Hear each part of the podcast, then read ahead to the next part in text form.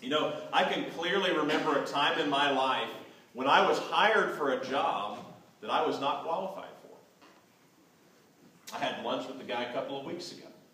And it didn't take him very long, maybe several weeks, maybe a couple of months of paying me before he realized that I was not qualified for the job. He liked me. I was a nice guy, hopefully like I am now.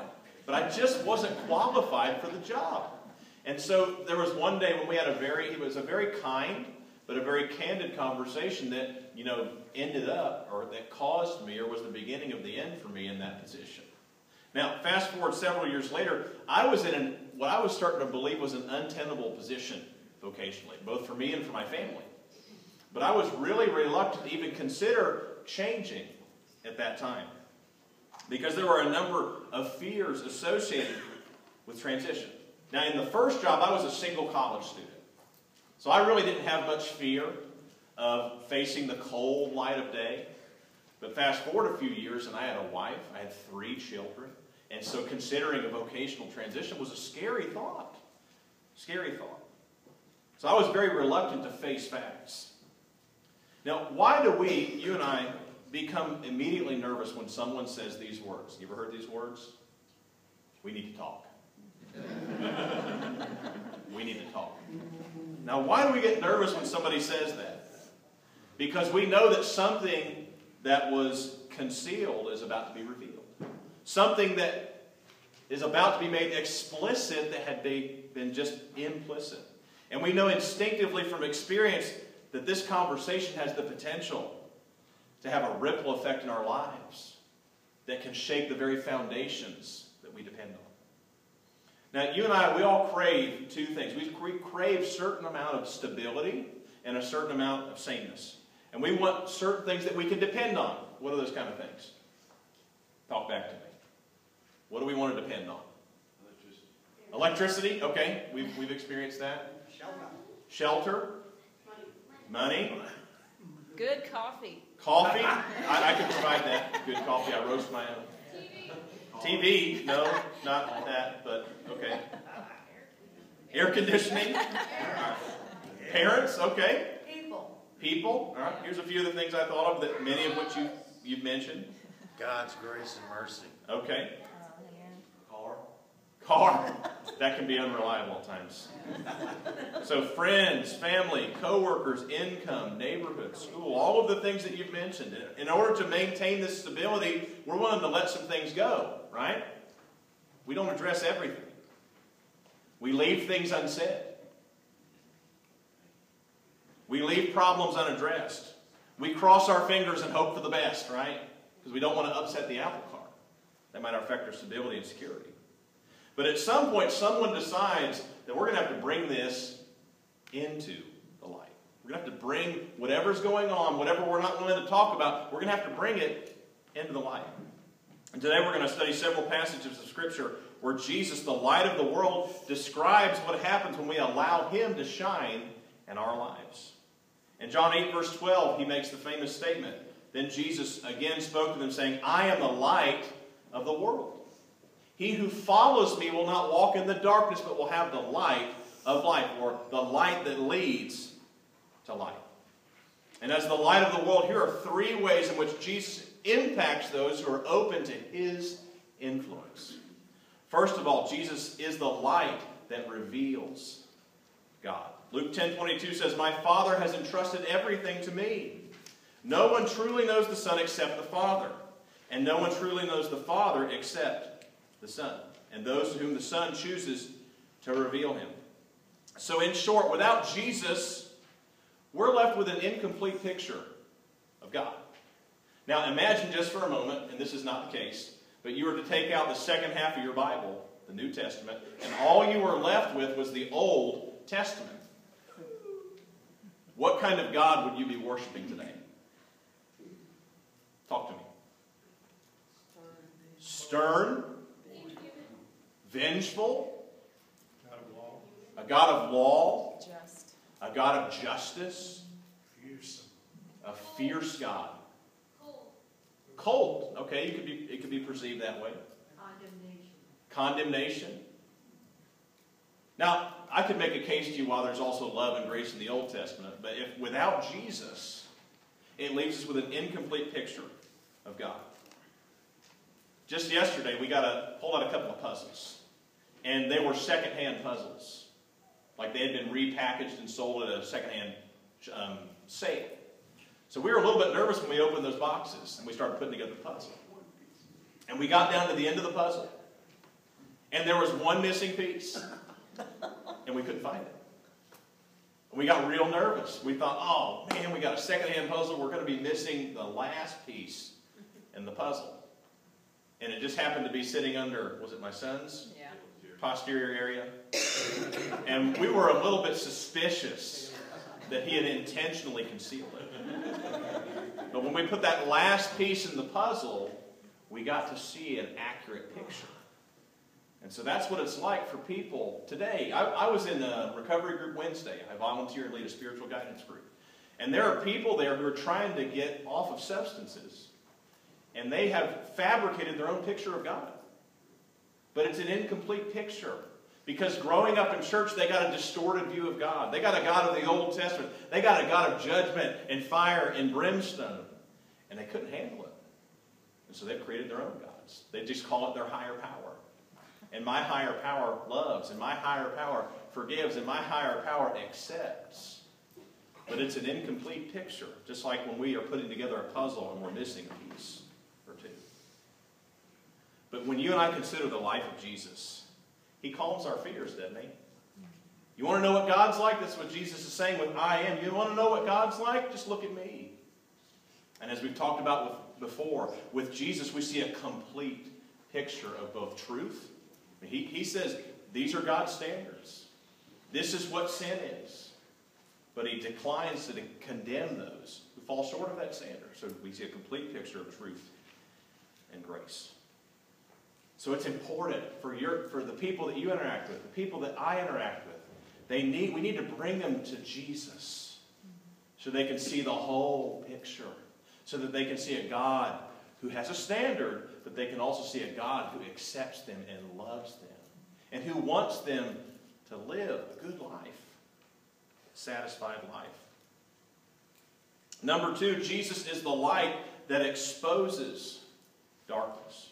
John chapter 3, verse 20 says, All who do evil hate the light and refuse to go near it, for their sins will be exposed. But those who do what is right come to the light so others can see that, what, that they are doing what God wants. So Jesus is the light that exposes darkness. Now, what kind of things live and grow in the dark? You ever thought about that? I'm talking about biology now. Bugs, mushrooms. What? Mold. Moles, okay. Mold. Mold, mold. That- that- that's more along the lines of what I was thinking. You ever heard about the Mariana Trench, the deepest trench in the ocean in the world? You forgot. You all have a book. What's the weird, the grossest thing you've seen in, the, in your book about the Mariana Trench? The, the bacteria. The bac- the three feet, the three feet deep blankets of bacteria. Three foot deep blankets of bacteria, and probably not the good kind. Okay. So the kind of things that grow in the dark, they're unhealthy, right? They're unhealthy. Does anybody have a crawl space at their house? Crawl space? Do they still have those? Okay. How much time do you spend there? Only what you have to. Grab a cup of coffee, you know, bring your easy chair, go sit out in the crawl space. Why not? Dark and dreary, Dark and, dreary. and what lives down there? Gracie's dad was saying that uh, he jacked up. Gracie used to attend Bible Baptist Church as a child, and Rick and, and one of the guys at the church jacked up the church to get underneath to fix the foundation. And he said he just saw oozy, gooey, yucky stuff under there. So we spend as little as, as little time as possible in the crawl space, and the reason why is there's lots of gross and icky things there, right? But they're only there because we constructed a place for them to exist, right? We constructed a place for those things to live and to grow and to exist. You know, when we avoid the light, we are creating a place for the enemy, right. both to reside and to grow things that will take up more space. When we stay out of the light, when we avoid the light because it's uncomfortable, we're creating a space for the enemy to reside and to grow things. St. Teresa of Avila talks about rooms in the human heart. We allow God into certain rooms in our heart, but we restrict Him. We bar Him from other places. And the problem is that the spaces where we restrict access can slowly affect and infect other rooms. Right? We allow we don't allow God space into this one room in my heart because it's it's tender and it's sensitive and I don't want him there. I don't want you there either. Then it can affect and infect other rooms. So this is how we start with one of those areas. You know, maybe you're struggling with something, maybe you've struggled with something. You start by saying, starting to close the door. You ever done that? Your kids do that? They reach an age. Mine already have. One of them starts closing the door. Starts putting signs on there. You know what kind of signs? Yeah. Remember that old Little Rascals show? Remember what the club was? The He-Man Woman Haters Club? That's my basement. Your basement. Okay, you've got a man cave. I, I get it. Okay. So you start closing the door, right? Why are you closing the door? Right. But why are you closing the door? Keep people out. You want privacy. You don't want to have to clean it. Right? We're honest. So we start closing the door. All right? And then we take it up a notch with God.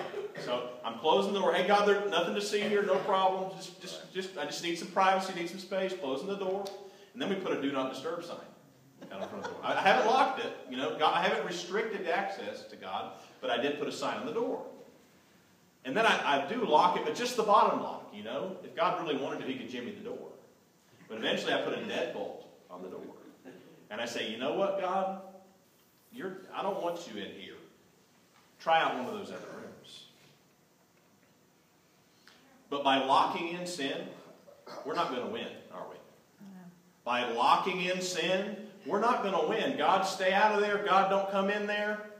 That's private. That's personal. It, it, it's getting too uncomfortable. I don't want you to shine your light in there. 1 John 6, 1, 6 and 7 says, So we are lying if we say we have fellowship with God, but go on living in spiritual darkness. We're not practicing the truth.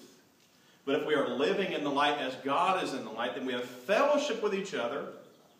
It opens the door to fellowship. And the blood of Jesus, his son, cleanses us from all sin. And that's what we need. That's why we don't need to restrict God's access. There's rooms in your heart. It's time for some spring cleaning.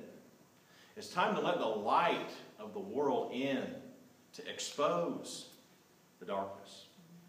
And you know, light exposes our sin not to harm us, but to help us. That's right. But we're afraid of the light, aren't we?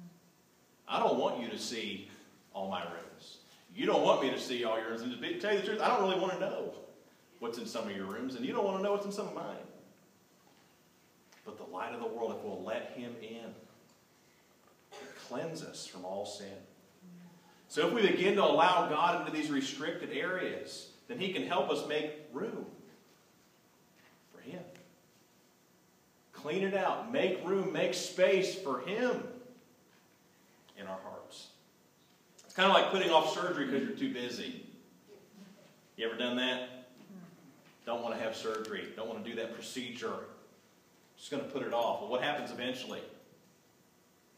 It goes all stop, right? And you're going to get that surgery done, and you're going to get it done today, ASAP, because you put it off too long. And the thinking that we can ignore it until I get through this is dangerous thinking. Let me just get through this busy season. Isn't that what we do?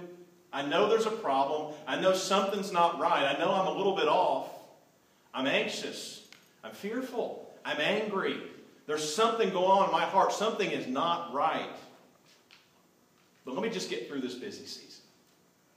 Let me just get through this crisis. You know, hey, can't you see I've got a good reason for not addressing this? Let me just get through this crisis. Let me just get through this tax season, huh? Get the IRS off my back. Let me get through this semester if you're a student, right? Got that big test, got that big paper. Just let me get through this semester. Or maybe it's the teacher saying that. Can I get an amen? All right, let me just get through this semester. Let me get over this breakup, huh? My life's in shambles right now. I'm a bit of a hot mess. Some of you don't know what that is, and that's okay. Let me get over this breakup. What we're really saying is that I will put off letting God into those tender areas as long as. Because it'll hurt. Because it'll be uncomfortable. Because I might have to change. So, what I'd rather do is I'd rather move forward in intentional ignorance. You ever done that? Intentional ignorance. If I don't see it, no, hear no evil, see no evil, right? It doesn't exist, and so I don't have to worry about it. If I ignore it, then I don't have to pay attention to it. But Jesus has a better plan. He says, friend, expose it. Bring it into the light. Expose it. Don't hide it. Don't lock the door. Don't keep me out. Don't be afraid of me. I'm the light of the world. Expose it. Address it. Don't conceal it. Let me, let me address it. Let the good shepherd, the great physician, address it. And then let him replace it. Because that's what he wants to do. He wants access into those tender areas in your life and my life. He wants to expose what's going on in the cold light of day. He wants to address it tenderly, carefully, and he wants to replace it. He wants to make room for himself in your life and my life. Another way to think about it, and my wife says this a lot, I don't know where she got it, she's very brilliant, is that we need to make better passions stronger. So the point there is that you cannot say no. We, we know this. You can't say no to sin. You can't say no to compromise. You can't say no to doing the wrong thing or stepping into the gray area unless you have a bigger yes. Right? You can't say no without a bigger yes. You ever tried that just by willpower? I got that last donut in the box. And I'm just, I'm just, I'm going to say no. I'm just going to tough it out. I failed this last night. I had a couple of Krispy Kremes after a while. Oh, that's not nice. But I didn't eat the third one. I don't know where it is now. The dog's probably got it. But you can't say no without a bigger yes. And intentional ignorance blocks this process. So you and I, we need to allow the light of the world into our lives. And we need to let Him guide our yeses. Yes to faith. Yes to family. Yes to wisdom. Yes to purpose. Yes to service. We need bigger yeses, don't we? Amen. So we don't fall into those traps that the enemy sets mm-hmm. and gets us caught and gets us wounded and gets us trapped. We need a bigger yes. And this leads us to the final point. After Jesus has given us a complete picture of God, isn't that great? Hmm. You want to know who God is? We don't just have the Old Testament. We've got the Lord Jesus, the Good Shepherd, which we're going to get to in a couple of weeks, the light of the world. He gives us a complete picture of God. And we've allowed him access into our rooms. Then he has the opportunity to transform our lives. Jesus is the light that transforms life. Ephesians 2 4 through 6 says, But God is so rich in mercy, and he loved us so much, that even though we were dead because of our sins, he gave us life when he raised Christ from the dead. It is only by God's grace you have been saved. For he raised us from the dead along with Christ and seated us with him in the heavenly realms because we are united with Christ Jesus. So light is essential to life. We were dead in sin, but he gave us life. He raised us from the dead. You know, what is the effect of prolonged periods of darkness on the human psyche, would you imagine? Anybody ever done a job in the dark? Worked third shift? Who's done third shift? What's it like being in the dark day after day, night after night? Depressing. Depressing, right? We have a family relation who was, as a rookie cop, motorcycle cop, spent 15 years on third shift. Can you imagine that? Dealing with the darkest side of humanity in the dark for 15 years. What kind of impact does that have? And when he finally moved to day shift, it was like he was reborn. He shaved his mustache. He was a new person. In Matthew 6 22, Jesus says the eyes are the lamp of the body. So, what he's teaching is that if your eyes are healthy, or your perspective, if you're focused on Christ, then your whole body is full of light. But if your eyes are dark, if they're focused on self, if they're focused on the world, if they're focused on the pleasures of this life, then your whole body is full of darkness. This is one of those inside out principles. You know, trying to act like a Christian without loving Jesus, you ever tried this? I mean, your heart's not in it. You're not really sure if you believe, but you're trying to act like you do. What it's like is it's like tying pieces of plastic fruit to a tree, to a branch. You're trying to look like a Christian. You're trying to do the right things. You're trying to go to church. You're trying to live right.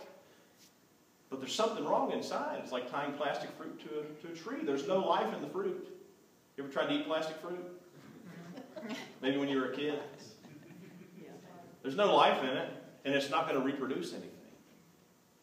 So we need the light. It's tasteless, right? We need the light that leads to life. 1 John 4 17 says, As we live in God, our love grows more perfect, so we will not be afraid on the day of judgment. But we can face Him with confidence because we live like Jesus here in the world. And so the light spurs growth that we can live like Jesus here in this world. For you uh, biology folks, photosynthesis is the process by which green plants and some other organisms use sunlight to synthesize foods from carbon dioxide and water. In other words, light helps to fuel growth. And without it, growth will be what? Dormant. Dormant. Stunted. It's not going to grow, stagnant. It's not going to grow. We talked about that in, the, in Sunday school this morning. The life without light, it grows stagnant not making progress. In addition, oxygen is created as a byproduct of this process. So, in the same way, when you and I allow the light of the world to shine in our hearts, we change and grow in a way that is life giving to those around us. So, if we allow the light into our lives to expose our sin, to address it, to replace it, and to grow us and to transform us, then we can also be life giving agents in our families, in our schools, in our workplaces, in our community. And the light spreads. And we can be conduits. So the bottom line today is that life is only found in the light. Jesus wants you and I to reach our full potential. He wants us to have life. But what we do is we chase, we don't, we don't go to the light. We chase after shiny things, don't we? It's shiny. It's big. It's expensive. It's exotic. I want it. I've got to have it. I'll give whatever I have to get it. We chase after shiny things. But the funny thing is, is when you get in that trap of chasing after shiny things, it makes you dull and boring. It makes you dull and boring. Truly interesting people are the ones you can't figure out immediately. You ever try, I, I did this, I won't say any specifics, but I did business with somebody a little over a year ago. And I've never forgotten it. It was purely transactional. The guy was selling me on something, and he was trying to upcharge me. And it made me feel dirty. It made me feel used. But in that moment, that guy became extremely uncomplicated. A little bit dull, a little bit boring. Just trying to use me. But the people that really interest us, the people that intrigue us, are some of the friends that are sitting with us today. You can't figure them out immediately. They're a little bit more complex than what you see on the surface. They're not just after money. They're not just, even though they make money, they're not just after pleasure, even though they enjoy life. They're servants of Jesus. And so they're not so simple. They're not so easily understood.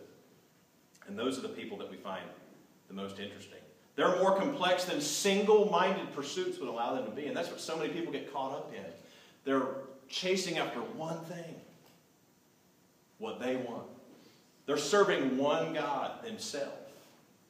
And so they come across as real straightforward and simple.